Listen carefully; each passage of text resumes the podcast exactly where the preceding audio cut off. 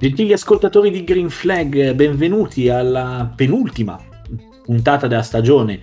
Eh, poi faremo magari qualche speciale della stagione, dicevo 2021 del mondiale di Superbike. Eh, si è corso questo weekend il Gran Premio d'Argentina, come ben saprete, ed è arri- arrivato anche il secondo verdetto su tre totali nel mondiale del panorama della Superbike. Dopo Supersport 300, che ha eletto nuovo campione del mondo Adrian Huertas, a vede adesso la Supersport che ha laureato campione del mondo invece un Dominique Gerter che lo aveva praticamente portato a casa ormai da tanto tempo ma che eh, solo in questo weekend è riuscito ad avere l'ufficialità matematica del mondiale. Ciò è stato dovuto anche all'assenza del pilota svizzero nel Gran Premio di Catalogna sul circuito del Montmelò, dove è stato, è stato costretto a eh, mancare per via del suo impegno nella Moto E, che, dove anche lì era seppur un po' defilato in lotta per il mondiale e che per l'appunto poi non è riuscito a cogliere. Quindi primo mondiale per Dominique Gerter alla vigilia dei 30 anni, questo, eh, questo fatto, il personaggio di Dominique Gerter sarà al centro della puntata e di questi argomenti ciao, potrò Mattia, discutere con. Riccardo Orsini, come sempre, con noi. Ciao Riccardo. Prima di, di, di iniziare, mi viene da fare adesso fine, un po' a fine stagione, quindi in maniera un po' tardiva, delle, delle spiegazioni magari a chi ci ascolta e non sa come registriamo. Noi registriamo ognuno nella propria casa, quindi eh, siamo collegati tramite Discord, che conoscerete, che è una piattaforma che permette di fare videochiamate, chiamate eh, vocali e le chiamate vocali possono essere poi registrate ed è quello che noi facciamo. Quindi eh, talvolta le, con le, la connessione internet, eh, come ben sappiamo in Italia, soprattutto ultimamente negli ultimi mesi con il calcio ce ne stiamo rendendo conto, non è perfetta e quindi talvolta possiamo avere dei problemi eh, di connessione, quindi la qualità purtroppo non è eh, il massimo. Riccardo, chiusa questa parentesi doverosa iniziale, ehm, un voto, ah, voto generale, generale direi Superbike poco, poco sopra la sufficienza, un po' per eh, tutti i problemi che, che sono stati creati alle squadre per arrivare in Argentina e un po' anche per quello che è stato lo spettacolo che poi ha offerto la pista, perché diciamo che tranne gara 2 della Superbike e gli ultimi giri della Super 4 Race, per il resto abbiamo vissuto tutte gare piuttosto monotone.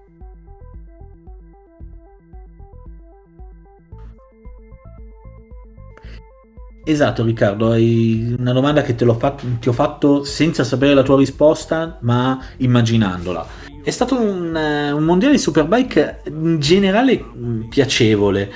Eh, poi Superbike inteso sempre come con le, tutte e tre le categorie, ma che eh, diciamo si è intorno a metà stagione, più o meno dopo Assen, si è più o meno stabilizzato su dei,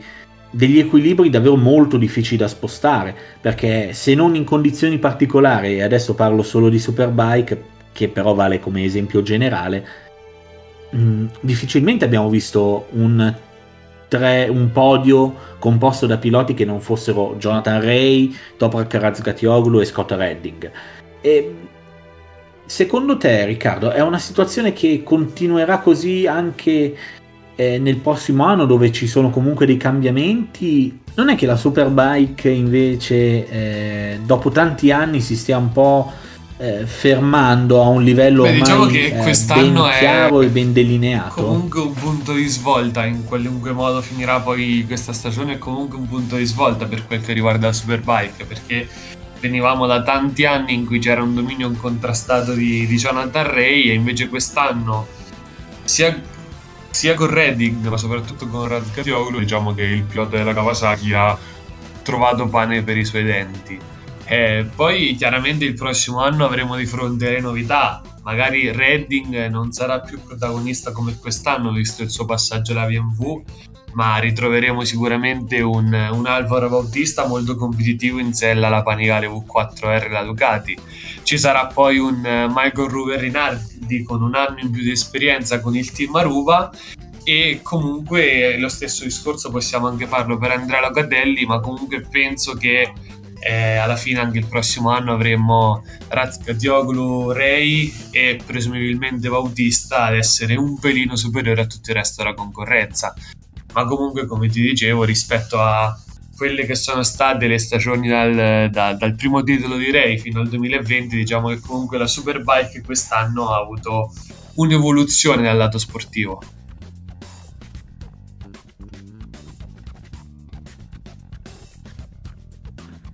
Bene Riccardo, abbiamo fatto questo primo eh, assaggio di un commento finale alla stagione, avremo modo di eh, rifarli nuovamente eh, quando la stagione sarà terminata, quindi dopo il round de- in Indonesia sul circuito in Mandalika, sempre se si correrà e sempre se si correrà sul, proprio a, in Indonesia e non altrove. Ehm,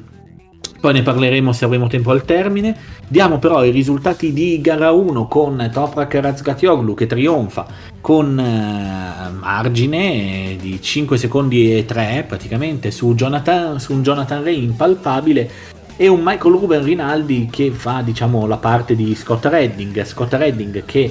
chiude eh, molto più indietro per l'esattezza in nona posizione dopo aver rimontato in seguito a una caduta nel, eh,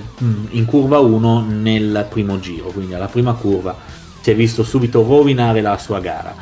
Eh, Rinaldi comunque terzo eh, che precede Alex Lowe's, eh, Axel Bassani che su, al debutto sulla pista argentina come molti altri ha eh, letteralmente fatto dei grandissimi risultati eh, concludendo come migliore pilota indipendente del weekend e capace di mettersi davanti Michael Van der Mark, Gareth Gerloff, Andrea Locatelli, il già citato Scott Redding e Leon Aslam che ha chiuso la top 10. Oltre la top 10 troviamo eh, Tito Rabat con un buon undicesimo risultato, posizionamento, risultato con la Kawasaki del team Puccetti, Chas Davis a rientro sulla Ducati del team Go 11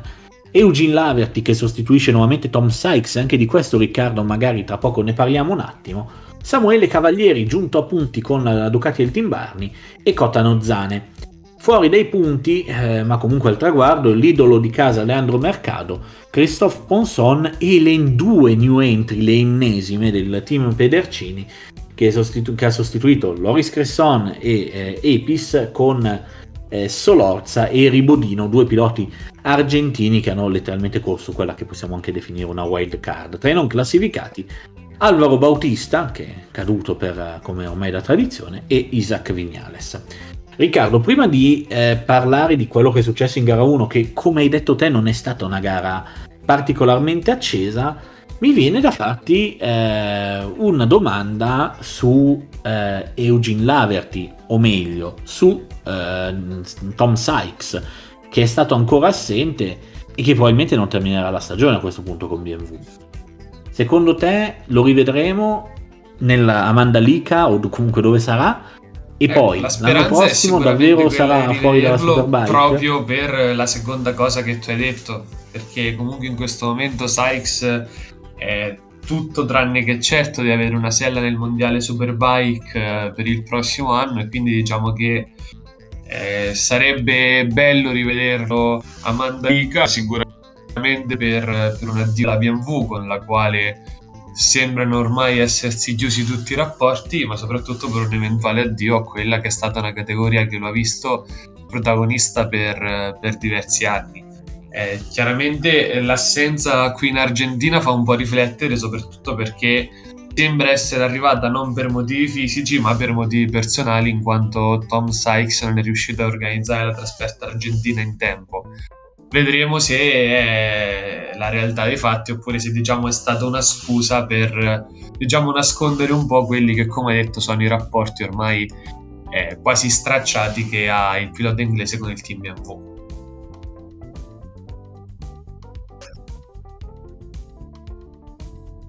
Appunto, ehm, c'è però, abbiamo toccato un argomento diciamo mh, di striscio, adesso lo andiamo a centrare in pieno, perché qua in, in Argentina, non solo in Superbike, abbiamo visto la mancanza di avere tanti team. Il motivo sono stati eh, organizzativi, soprattutto per eh, le piccole case, squ- le piccole case, le piccole squadre, visto che stiamo parlando di team pressoché sempre privati, in super sport, magari riescono ad avere qualche appoggio dalle case che sono Kawasaki o uh, Yamaha, ma rimangono comunque dei strutture indipendenti. Quelli più piccoli non sono riusciti ad arrivare in Argentina. Perché? Perché eh, la situazione è cambiata, la situazione pandemica argentina non è delle migliori, le regole eh, nazionali sono cambiate eh, in prossimità del Gran Premio, come è stato detto per, in, in, telecronaca, per come ben sanno chi eh, ha seguito proprio questo weekend di gare. E, e questo ha portato molti team a eh, mancare l'appuntamento. In Superbike mancava, ed è stata diciamo un'annata, un annus horribilis per loro, il secondo team eh, clienti eh, BMW cioè il Bonovo MGM, ma non per motivi sì, il team Bonovo eh, diciamo, diciamo organizzativi, o quantomeno non già solo, prima giusto? di quelle che poi sono state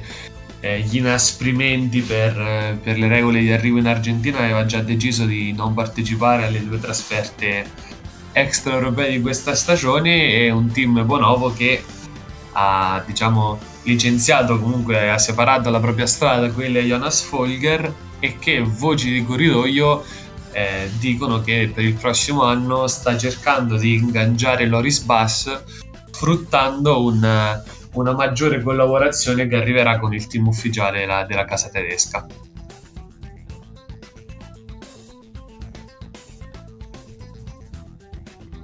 Perfetto, hai toccato anche l'argomento mercato piloti, io però dico di parlarne anche per insomma trattenere chi ci sta ascoltando al termine delle, dell'analisi delle altre di tutte e tre le gare di Superbike. Riccardo, eh, una gara 1 ritornando all'attività in pista che a parte per la caduta di Redding sì, una gara giro è stata davvero tanto tanto povera di emozioni. Di più dopo, dopo le prove libere dove, dove avevamo visto un Toprak Razkatioglu che era stato capace di fare dei tempi sul giro inarrivabili per tutti gli altri. Il pilota della Yamaha poi è portato in gara quello che aveva appunto fatto avere nelle prove libere e ha lasciato dietro la concorrenza fin dai primi giri, lasciando appunto completamente chiusa la lotta per, per la vittoria. È mancata poi appunto però anche la lotta per, per la terza e per la quarta posizione, perché probabilmente anche dal fatto che comunque eh, le, le, squadre avessero pochi dati su questa pista, eh, tutti i piloti avevano delle prestazioni completamente differenti e quindi chi era più veloce rispetto al pilota davanti passava e lasciava lì il proprio avversario prendendo subito tanto distacco ed è per questo che non abbiamo avuto battaglie poi continue e lunghe per tutta la gara.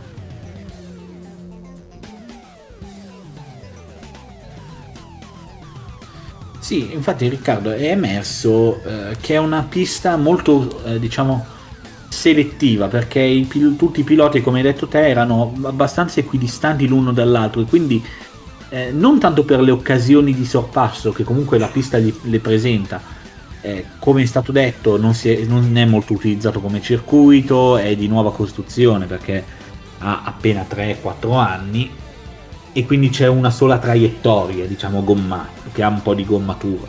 Però eh, è una pista che permette i sorpassi sulla, sulla carta, ma che invece secondo me, e penso che anche te sei d'accordo perché lo vedo quasi come una, un dato di fatto,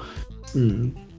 spinge diciamo, i piloti ad avere sempre un distacco da quello davanti, abbastanza consolidato soprattutto sulle alte, sulle alte cilindrate, come è un po' un trend diciamo generale, una gara in, da 300 qua a San Juan de Villicum, al di fuori del fatto che probabilmente sarebbe stata corsa da tre piloti, eh, avrebbe visto comunque una grande bagarre, cosa che in Supersport si è vista in parte e che non si è vista assolutamente in, in Superbike, se non proprio come hai detto te prima in, in precedenza nelle sì, due gare, Poi, nel, negli ultimi giri eh, di Super Bowl Race. Comunque gara 2 alla fine è stata anche più aperta secondo me perché i team avevano eh, la prova di quelli che sarebbero potuto essere i passi gara e la tenuta delle gomme di gara 1, quindi alla fine eh, i tempi sono andati tutti ad avvicinarsi, però hai fatto bene a sottolineare il fatto che Villicum è una pista poco utilizzata e che comunque eh, tutti gli anni presenta un asfalto, un asfalto sporco che rende anche difficili i sorpassi perché se prendiamo ad esempio la caduta di, di Jonathan Ray che è avvenuta nelle FP2 del venerdì pomeriggio è una caduta che è avvenuta perché il, il pilota della, della Kawasaki ha impostato la curva 7 leggermente fuori traiettoria e alzando anche un pelino di sabbia all'asfalto che poi hanno fatto perdere il controllo della sua moto con una chiusura anteriore abbastanza nette che avrebbe potuto anche creare qualche problema alla clavicola sinistra del, del pilota della Kawasaki, ma fortunatamente ogni infortunio è stato scongiurato subito.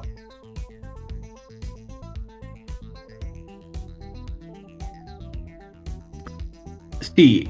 hai centrato un altro punto, eh, le condizioni atmosferiche, perché il, il, vento e la sabbia sono stati, presi, sono stati presenti e protagonisti sia il venerdì per via della tempesta di sabbia avvenuta il giorno prima che ha bloccato l'attività in pista nelle, nella giornata delle prove libere, soprattutto per quanto riguarda eh, la prima sessione di Supersport e in maniera minore ma comunque evidente in Superbike. E poi di nuovo nella giornata di domenica dove il vento ha di nuovo sporcato la pista di sabbia e ciò ha sempre creato problemi a dei piloti, vedremo anche in Supersport con una caduta di Odendal in gara 2 che penso, visto che è stato detto sin da subito, ma rivedendo anche diverse volte le immagini, penso sia davvero confermato, il vento lo abbia trascinato a terra, anche se forse sarebbe caduto lo stesso per altri motivi. Comunque anche qua ci arriveremo.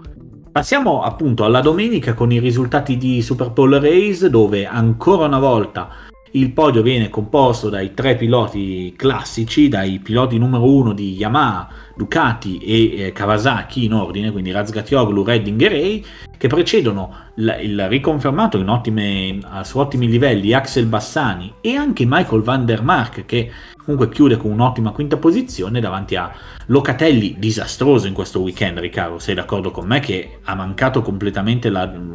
l'approccio con la pista, cosa che invece ha avuto in maniera perfetta Rinaldi. Sì, un Locatelli e, eh, sottotono rispetto alle, alle ultime uscite che, come dicevi tu, è stato spesso lontano da quella quarta posizione a cui, aveva, a cui ci aveva abituato negli ultimi Gran Premi.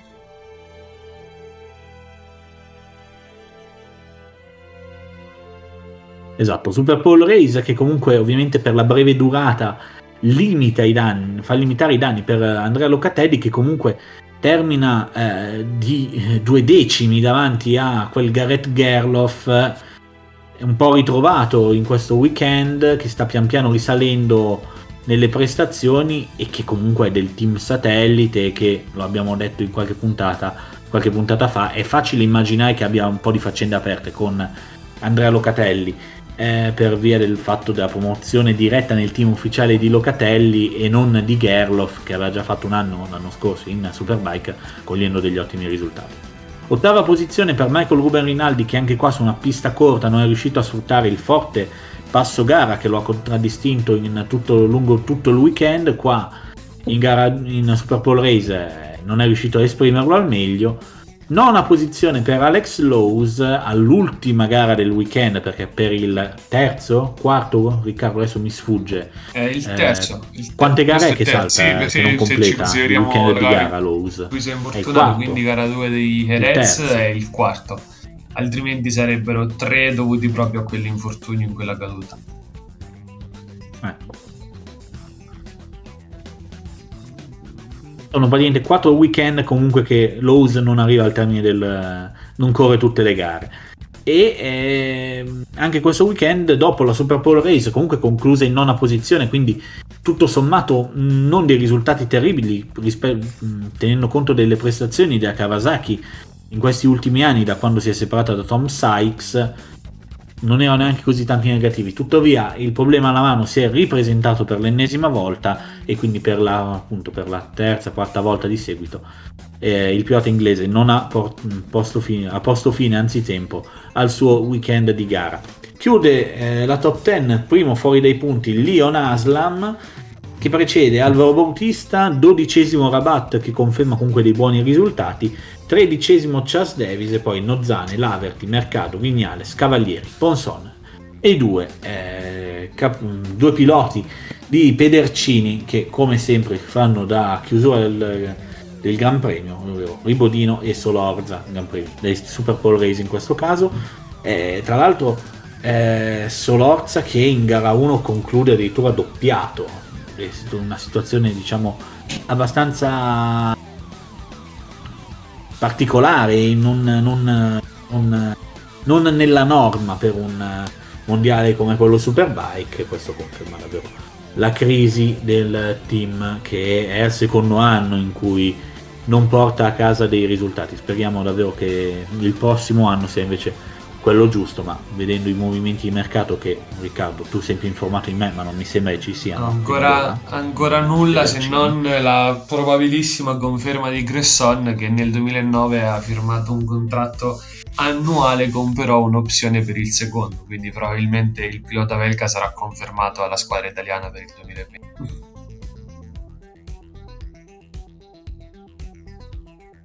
Quindi un Pedercini che non, ehm, non vede insomma, probabilmente la luce in fondo al tunnel, a meno che magari di un, di un colpo a sorpresa direi di qualche pilota della Supersport, i Gerter, eh, eh,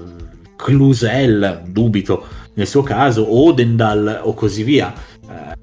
le porte sembrano chiuse per Pedercini, speriamo comunque di no per il team che è. E, ehm, Riccardo, Super Bowl Race che è stata l'unica gara davvero un po' più combattuta per diciamo poi tanti giri per quanto, per quanto la Super Bowl Race duri poco eh, che ha visto poi sì, una volata una, una finale persa da Redding però secondo me in questa gara il pilota della Ducati ha fatto un grave errore tattico nel corso dell'ultimo giro quando invece di aspettare il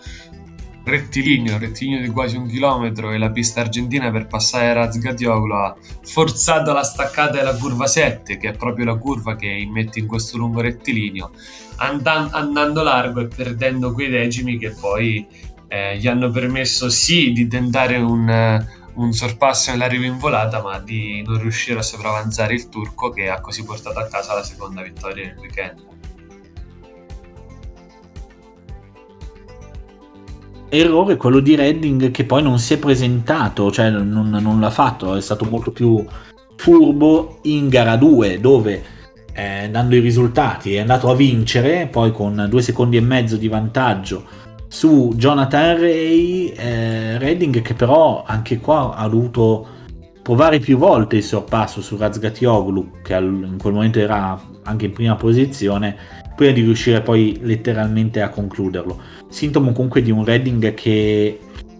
non è comunque al 100% anche adesso che è, alla penultima, è stato alla penultima gara con la moto di Borgo Panigale completamente in sintonia con il suo, il suo mezzo. Mm, Secondo te Riccardo è così? no, è sicuramente un pilota che riesce in un modo o nell'altro sempre a sbagliare una gara a weekend, alcune volte per colpe sue, altre per colpe non sue, però questo weekend era forse il diretto avversario di Razgatioglu e invece buttando via gara 1 poi alla fine ha anche gettato via quelle che erano già le sue minime speranze di titolo perché comunque adesso è lontanissimo e con una buona prestazione in gara 1 magari lo troveremo in classifica sicuramente più vicino a Ray e perché no anche leggermente più vicino anche a Radkatioglu per poi essere parte di quella, di quella super weekend che ci aspetta poi in chiusura di campionato. Esatto, Redding che precede Jonathan Ray di due secondi e mezzo, adesso Donkey Gap tra i primi, proprio per far vedere quanto la situazione di eh, piloti tutti più o meno ugualmente distanziati si è vista in questo weekend. Redding primo su Ray in due secondi e quattro di vantaggio, Razgatioglu a sua volta terzo con, accusando dei problemi alle gomme con la sua moto che, con cui letteralmente ha litigato per tutta la seconda parte chiude con un ulteriore secondo e mezzo di ritardo, stessa cosa per Bassani, quarto nuovamente classificato al traguardo, che vantava però in questo caso solo mezzo secondo su Michael Ruben Rinaldi che nuovamente su una gara di lunga durata ha fatto emergere il suo ritmo, il suo ritmo abbastanza incessante, abbastanza forte, che lo ha portato a terminare di 2 secondi e 3 di vantaggio su Michael van der Mark, questa volta sesto, non quinto, ma comunque chiude un buon weekend per BMW, settimo Locatelli a 3 secondi e 8 da Van der Mark, e Gerloff ottavo a 3 decimi, Davis nono a 7 secondi, diciamo Davis ha fatto vedere in questo weekend quanto forse è il momento per lui di appendere il casco al chiodo, poi voglio sentire la tua, ma eh, in chiusura della top 10 Bautista a sua volta distaccato di 7 centesimi dal pilota inglese di Go, di, di Go 11. Eh, undicesimo fuori dalla top 10 Leon Aslam che per, le, per la seconda gara consecutiva eh, conclude il, la doppietta eh, Honda a, a, cavallo della top 10 terzo cl- posizionamento piazzamento finale tra la decima e l'undicesima posizione per l'inglese di, di appunto HRC e poi ancora Rabat dodicesimo, tredicesimo Vignales, quattordicesimo Nozane, quindicesimo a punti Leandro Mercado che ha festeggiato manco avesse vinto il mondiale e poi Laverty, Ponson, Cavalieri e appunto, manco a dirlo, Ribodino e Solorza con il team Pedercini con questi due piloti che insomma salutano questa loro apparizione nel mondiale particolarmente sfortunata. E Riccardo, su Davis eh, non c'è stato, cioè è la conferma, l'ennesima che sì, Davis diciamo quest'anno visto di anche basta, il trattamento meno col che mondiale. Eh, Ducati forniva la sua mod e visti poi i risultati di Axel Bassani diciamo che è stata un po' la delusione per, per, la, casa, per la casa di Borgo Panigale per questa stagione e quindi appunto vedendo i risultati diciamo che era assolutamente l'anno giusto per dire addio alla Superbike però comunque non è un addio alla carriera di pilota però comunque era giusto uscire da un palcoscenico così importante.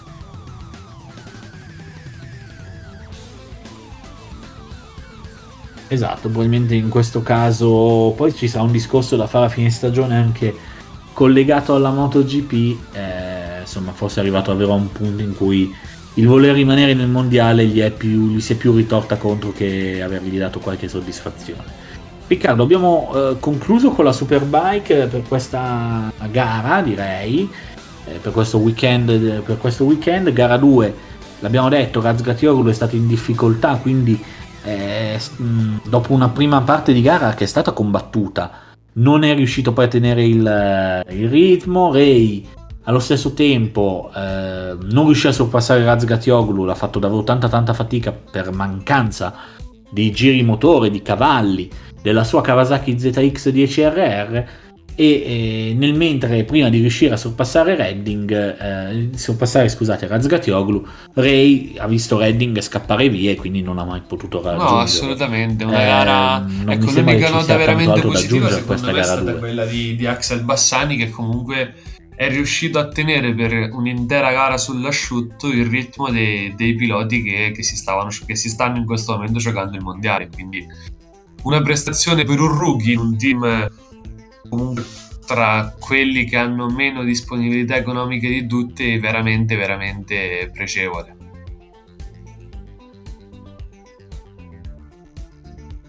Tra l'altro Bassani che eh, l'hai, l'hai, detto te è la prima volta che riusciva a raccogliere questi risultati su una gara su una gara in situazione d'asciutto c'era riuscito concludendo secondo in gara 1 Cata- in Catalogna dove però invece c'era una pioggia abbastanza battente che si riversava sul circuito eh, catalano. Riccardo, eh, passiamo al pun- al, alla cosa che sappiamo bene ormai, eh, la, tua, la, tua, favorita, la tua, mm, la tua, preferita, ovvero il mercato piloti. Eh, ci sono stati diversi movimenti in questo, prima di questo weekend. Sì, allora, il primo movimento in ordine di tempo è stata la riconferma di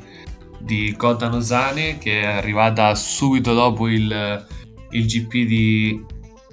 Portimao oddio. sì il GP di Portimao e quindi anche prossimo avremo in pista con il team eh, Yamaha il, il giovane pilota giapponese poi invece sono arrivate delle conferme da, da parte di Ducati Innanzitutto c'è l'ufficialità del passaggio di Luca Bernardi al team Varni con il pilota della Repubblica di San Marino che ha firmato un contratto biennale e questo secondo me è una cosa importante perché comunque avrà due anni per, per adattarsi alla Ducati e per far vedere eh, di, le, le, sue qualità di pilota. Poi abbiamo un, voce molto insistente sul fatto che il team motocorsa eh, prima del GP indonesiano andrà a rinnovare il contratto ad Axel Bassani anche per la prossima stagione, magari con la speranza che Ducati eh, fornirà qualche, qualche, specifica tecnica leggermente più aggiornata dal team italiano, considerando anche che una voce del paddock dice di, un, di una possibile separazione tra il team Go Eleven e il team Ducati, con il team Go Eleven interessato a passare a usufruire il prossimo anno delle, delle moto della, della Yamaha.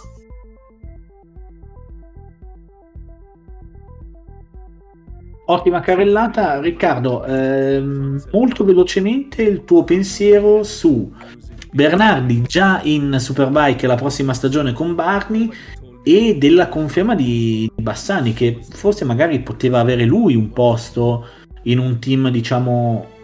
più di alto livello come Go Eleven nel caso eh, decidesse di rimanere in Ducati o addirittroprio proprio con il team Barney che negli ultimi anni ha stoppato però è comunque un team che ha grande eh, il passaggio di, di Bernardi è un po' un passaggio a due facce perché comunque è un pilota su cui eh, bisognerà fare il lavoro anche a livello fisico visto che comunque l'infortunio che si porta dietro da questa, da questa stagione è un infortunio abbastanza grave visto la frattura della vertebra però è un pilota che nella sua carriera ha dimostrato di sapersi adattare fin da subito con una moto nuova basta anche vedere i risultati che ha fatto quest'anno in una categoria nuova come la Super Sport, in una categoria nuova per lui come la Super Sport e quindi è, poi tra l'altro è un, un, nuovo pilota giovane che entra a far parte de, del mondiale Superbike. Su Bassani sono d'accordo perché comunque eh, visti i risultati che ha fatto quest'anno con una moto come abbiamo detto non eh, performante come quelle di Go Eleven o come quella ufficiale è riuscito spesso ad arrivare addirittura davanti ad uno dei due, due piloti ufficiali, però la sua permanenza al team motocorsa rende secondo me ancora più veritiere le voci di un possibile passaggio di, di Go Eleven in Yamaha. Vale, ci vuole. Allora Riccardo, tu controlla, poi ci dai la risposta dopo. Nel mentre diamo il risultato di il risultato della classifica mondiale aggiornata con Troprak Razgatioglu che non raggiunge i famosi 62 punti di vantaggio per laurearsi campione del mondo al termine di questa prova si deve fermare a 531 quindi 30 punti di vantaggio su Jonathan Ray che si ferma invece a 501 punti. Scott Redding completamente e definitivamente fuori dalla, dalla, lotta dopo soprattutto la caduta in gara 1 si ferma a 465 a eh, migliaia di metri avanti rispetto a Michael Ruben Rinaldi quarto in classifica con 278 punti eh, quinto invece Locatelli a 270 Van der Mark sesto a 236 Lowe's settimo a 213 a pari punti con Gareth Gerloff che è un po' incredibile pensarlo visto come sta andando questa stagione riesce a stare davanti ancora ad Axel Bastani fermo a 199 punti. Passiamo alla Super Sport che anche qua non ci ha tolto delle grandi soddisfazioni nelle gare. Partiamo col dire che abbiamo già diciamo, citato velocemente il fatto che c'erano in pista solo 20 moto in questo weekend rispetto alle 30 e passa con cui siamo abituati tra mh, mm, piloti del, del campionato europeo, wild card, inviti, insomma tutte le varie situazioni che, a cui siamo abituati in Supersport, soprattutto io e Riccardo che scriviamo di articoli e ogni volta prima del weekend dobbiamo fare una passare ai raggi X la entry list per vedere quali piloti nuovi ci sono e quali piloti non ci sono e chi vanno a sostituire. Questo weekend non abbiamo avuto questo problema perché solo 20 piloti in pista, anche se non sono mancate novità perché Valentin De Vries, per esempio, è rientrato con la moto Yamaha di GMT 94. Gara 1, dando i risultati, vinta da Jules Cluzel, che lo abbiamo completamente ritrovato dopo a partire da Portimao, che precede Manuel Gonzalez, che nonostante i 4 secondi e 7 è stato l'unico che più o meno è riuscito a tenergli un po' testa, insieme a Cianonchu che, ha chiuso in terza posizione dopo anche lui essere partito bene stato, ed essere stato a lungo nella scia del francese di Yamaha. Kawasaki che anche nella sua ZX6R pecchi, pecca abbastanza in velocità quest'anno. Quarta posizione per Steven Odendal che si mette letteralmente in marcatura stretta su Dominique Gerter, aggrappandosi con le unghie e con i denti alle ultime speranze mondiali. Eh, e Gerter che conclude invece quinto davanti a Valentin De Bis. Peter Sebastian, autore di un buon weekend con la seconda Yamaha Evan Bros, Nicky Tuli, eh, Van Stralen, Vertitacla, Philip Oettel, eh, Anne Sommer, Unai Orradre, Marcel Brenner, Morais, che non mi ricordo mai come si chiama, come fa di nome, Sheridan, giusto, Sheridan Morais, quindicesimo, sedicesimo Andres Gonzalez, wild card, manco a dirlo, poi Leonardo Taccini e Jeffrey Buis che ha debuttato nel campionato Supersport con eh, una Kawasaki eh, del team Gap Motoso eh, che si è appoggiata su Puccetti. Risultati non assolutamente ottimi anzi ultimo in gara 1 e eh, penultimo in gara 2 ritirati Petratti che mh, mm, non si capisce viene dato non classificato probabilmente perché lui è rientrato in box è stato fermo 10 minuti è uscito di nuovo è stato doppiato così tante volte che poi la commissione gara non l'ha dato non classificato. Una situazione che onestamente io e Riccardo non riusciamo a venirne a capo, mentre cade Raffaele De Rosa eh, negli ultimi, nel corso del quarto ultimo giro e termina ancora una volta, anzitempo, la sua, una sua gara in eh, L'unica cosa da dire è Riccardo, stata anche la, qua, la su gara 1 gara poco da dire, no? perché ha fatto una prima parte di gara a gambero e fino a quando non è stato superato e e distanziata da Dominic Gerter quando poi è riuscito diciamo, a trovare la quadra ha ripreso il pilota svizzero lo ha sorpassato e ha tenuto aperte le speranze di titolo. Poi speranze di titolo che come vedremo tra, tra poco sono svanite in gara 2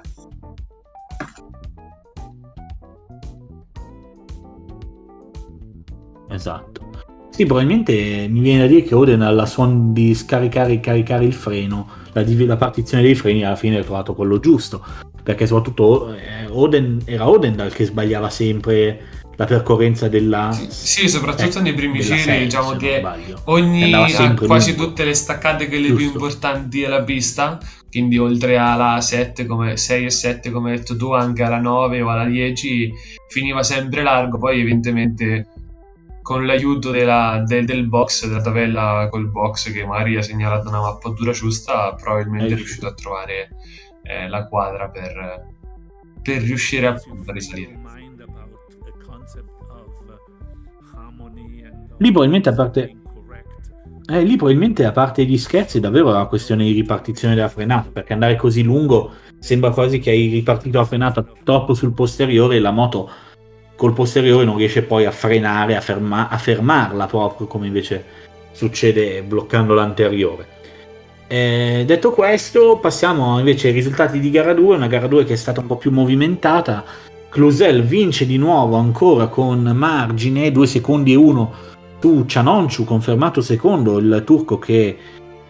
sta facendo comunque dei passi avanti abbastanza notevoli in questa seconda parte di stagione. Terzo Dominique Gerter che con il nonostante il gradino più basso del podio, si laurea campione del mondo in seguito alle due cadute di Steven Odendal, sfortunato nel primo caso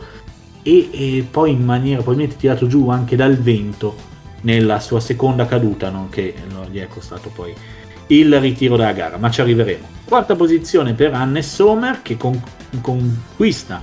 il quarto piazzamento a, in classifica per via della caduta di Niki Tuli che fuori dalle, dalle, dall'inquadratura delle telecamere è caduto all'ultimo giro buttando via anche lui l'ennesima occasione di fare bene. E poi Peter Sebastian quinto, sesto Valentin De Bis, settimo Verti Tarcala, ottavo Van Stralen, nono Marcel Brenner, decimo Manu Gonzalez che dopo essere caduto a curva 1 e qua Riccardo voglio sentire la tua riguardo a questa, a questa dinamica è ripartito, è riuscito ad arrivare comunque in decima posizione. Leonardo Taccini conclude con un'ottima undicesima, poi Philip Oettel, weekend, uh, weekend horribilis per lui con la sua Kawasaki del Team Puccetti, poi Sheridan Morais, Unai Orradre, Jeffrey Buis di nuovo e Petratti ultimo sedicesimo, non classificati insieme ai già citati Tuli e Odendal, Raffaele De Rosa che questa volta è incappato in un problema tecnico e eh, la, l'altra wildcard Andres Gonzalez che è caduto subito nel corso del primo giro. Riccardo, la, quello che è successo in, in, curva 1 è passata diciamo molto alla leggera, ma secondo me Manu Gonzalez ha fatto un errore che non è da lui, vista l'esperienza che ormai ha, perché è entrato diciamo a kamikaze a curva 1 che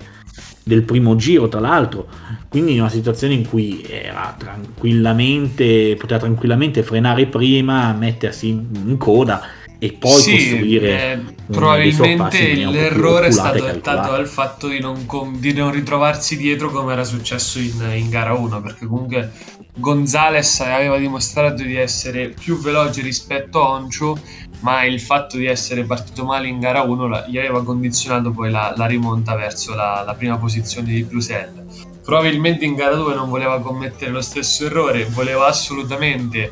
eh, rimanere tra le prime tre posizioni alla, alla staccata di curva 1 ha forzato troppo alla staccata quando ha visto di non riuscire a fermare la moto ha frenato ancora di più purtroppo ha perso l'anteriore sfortuna voluto che travolgesse Odendal che doveva assolutamente arrivare davanti a Gerter per portare la battaglia per il titolo alla, al GP indonesiano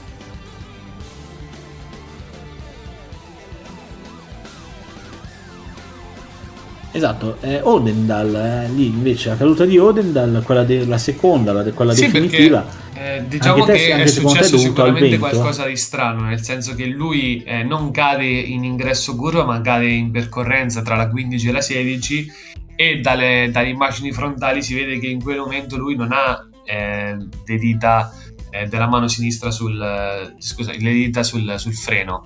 e quindi questo fa pensare appunto che, o ab, che, che abbia preso. Vabbè rifaccio. Aspetta sono intrecciato i verbi sì una caduta sicuramente strana perché le immagini mostrano come eh, nella percorrenza tra la curva 15 e la curva 16 lui non stesse premendo eh, con le dita e la mano il freno anteriore quindi probabilmente una caduta dovuta o a una compressione della pista che magari ha portato a un, un alleggerimento della gomma anteriore della sospensione anteriore oppure eh, appunto a una folata di vento che ha fatto perdere l'aderenza alla gomma avanti chiudendola e appunto facendolo scivolare. Comunque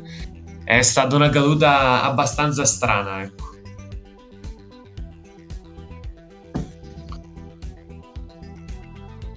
Esatto anche, anche direi inedita Classifica della Supersport che vede Dominique Gerter, dunque campione del mondo, con 381 punti. Eh, Steven Odendal si ferma a 313, mentre Manuel Gonzalez a questo punto vede con diciamo un po' di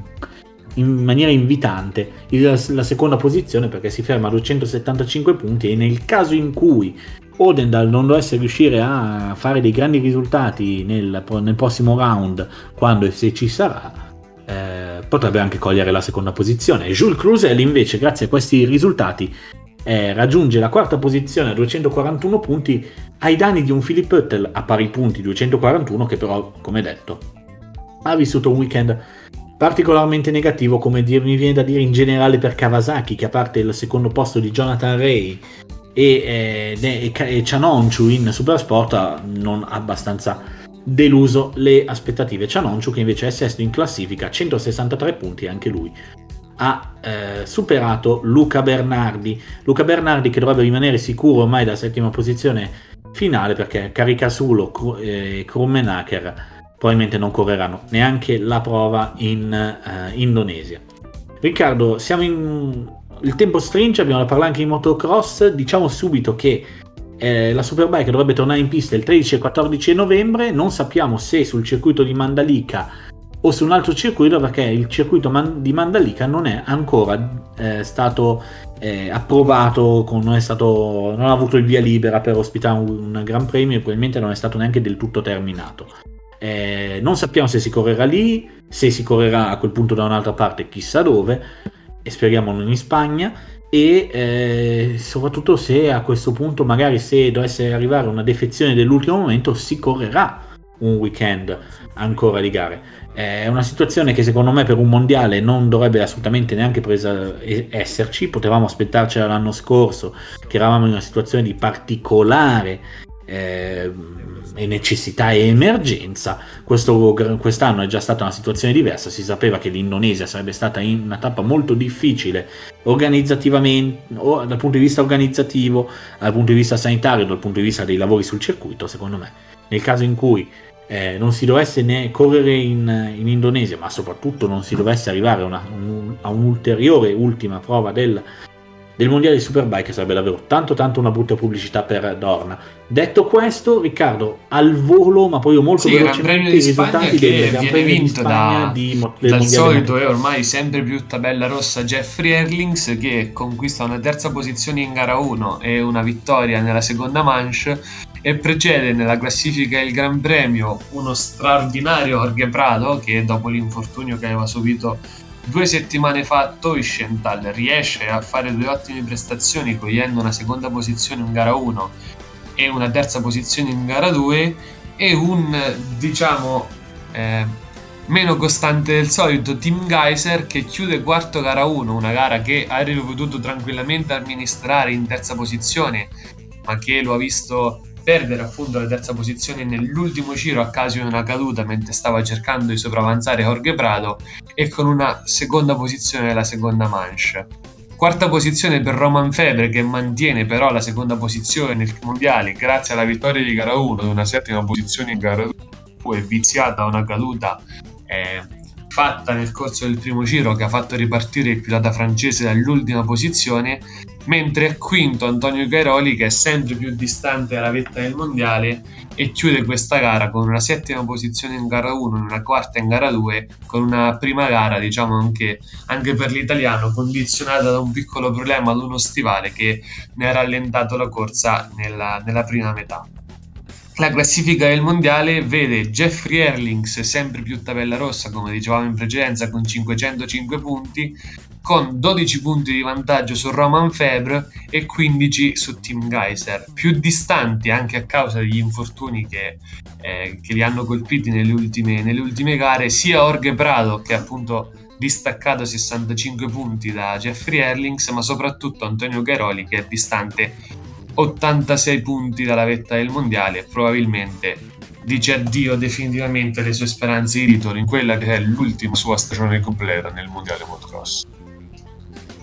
Nella MX2 invece è sempre più leader della classifica Maxime Renault che vince il GP spagnolo grazie alla seconda, la, la seconda posizione in gara 1 e una vittoria in gara 2 vittoria ottenuta in volata nei confronti di Jago Gerz che però nella classifica del Gran Premio è solamente sesto dopo una prima mancia disastrosa in cui è stato protagonista di due cadute. Seconda posizione nel Gran Premio per Tom Vial che coglie una prima posizione in gara 1 e una terza posizione in gara 2 una gara 2 che per il pilota francese sarebbe potuta andare diversamente se a tre giri dal termine nel tentativo di superare Gerz non fosse scivolato. Chiude il podio Chad Beaton costante con i suoi due quarti posti che precede Mattia Guadagnini che dopo una terza posizione in gara 2, in gara 1, in gara 2 si accontenta dell'ottavo posto dopo una scivolata mentre anche lui stava cercando di risalire il gruppo dopo una partenza non perfetta. La classifica del mondiale sorride, come dicevamo, sempre più a Maxime Renault che ha 107 punti, 108 punti di vantaggio su Jago Gerz e che probabilmente il pilota francese eh, a questo punto del, del, mondiale sembra veramente irraggiungibile per i suoi avversari vista anche la costanza nelle prestazioni che ha dimostrato. Molto più aperta invece la lotta per la, posiz- per la seconda posizione con Yao Gerz che precede di, una, di, un solo punto Matteo Guadagnini e di 10 punti Tom Vial che è probabilmente il maggiore indiziato per andare a conquistare il titolo di vice campione del mondo alla stagione 2021.